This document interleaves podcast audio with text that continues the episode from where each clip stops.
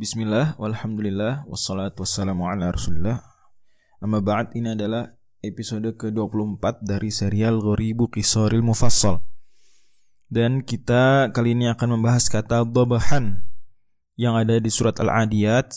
Allah firmankan Wal-adiyati dobha Dobha ini Dobahan Dobah Dobah adalah masdar Dari fi'il dobaha yawbahu ya dobahan masdarnya.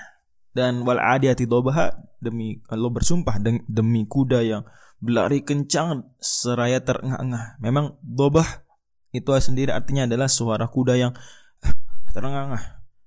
Ya dan suara yang seperti ini uh, mirip juga dengan suara rubah.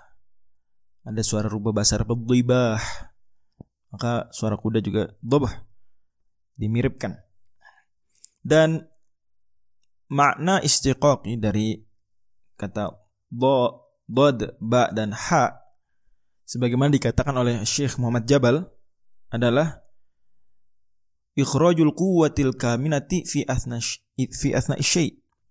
Ya. Mengeluarkan kekuatan yang tersembunyi dari dalam sesuatu. Ya.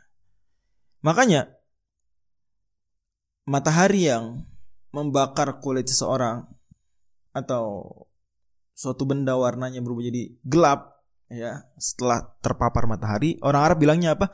Dobahat husyamsu matahari telah mendobahnya. Itu apa? Telah mengubah warnanya menjadi kelam ya kecoklatan atau jenisnya seolah-olah matahari itu mengeluarkan kekuatan tersembunyi dari dalam matahari untuk apa? Mengenai benda atau kulit orang tersebut juga orang Arab punya ungkapan dobahtul uda binar.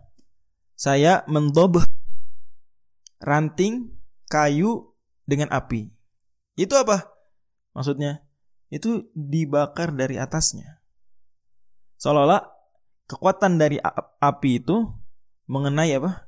Kita kenakan kekuatan dari api ke ke kayu. Nah, maka kembali lagi ke kuda tadi wal adiyati dhabaha, seolah-olah kuda ini ketika berlari itu mengeluarkan kekuatan terbaiknya sehingga sampai terengah-engah.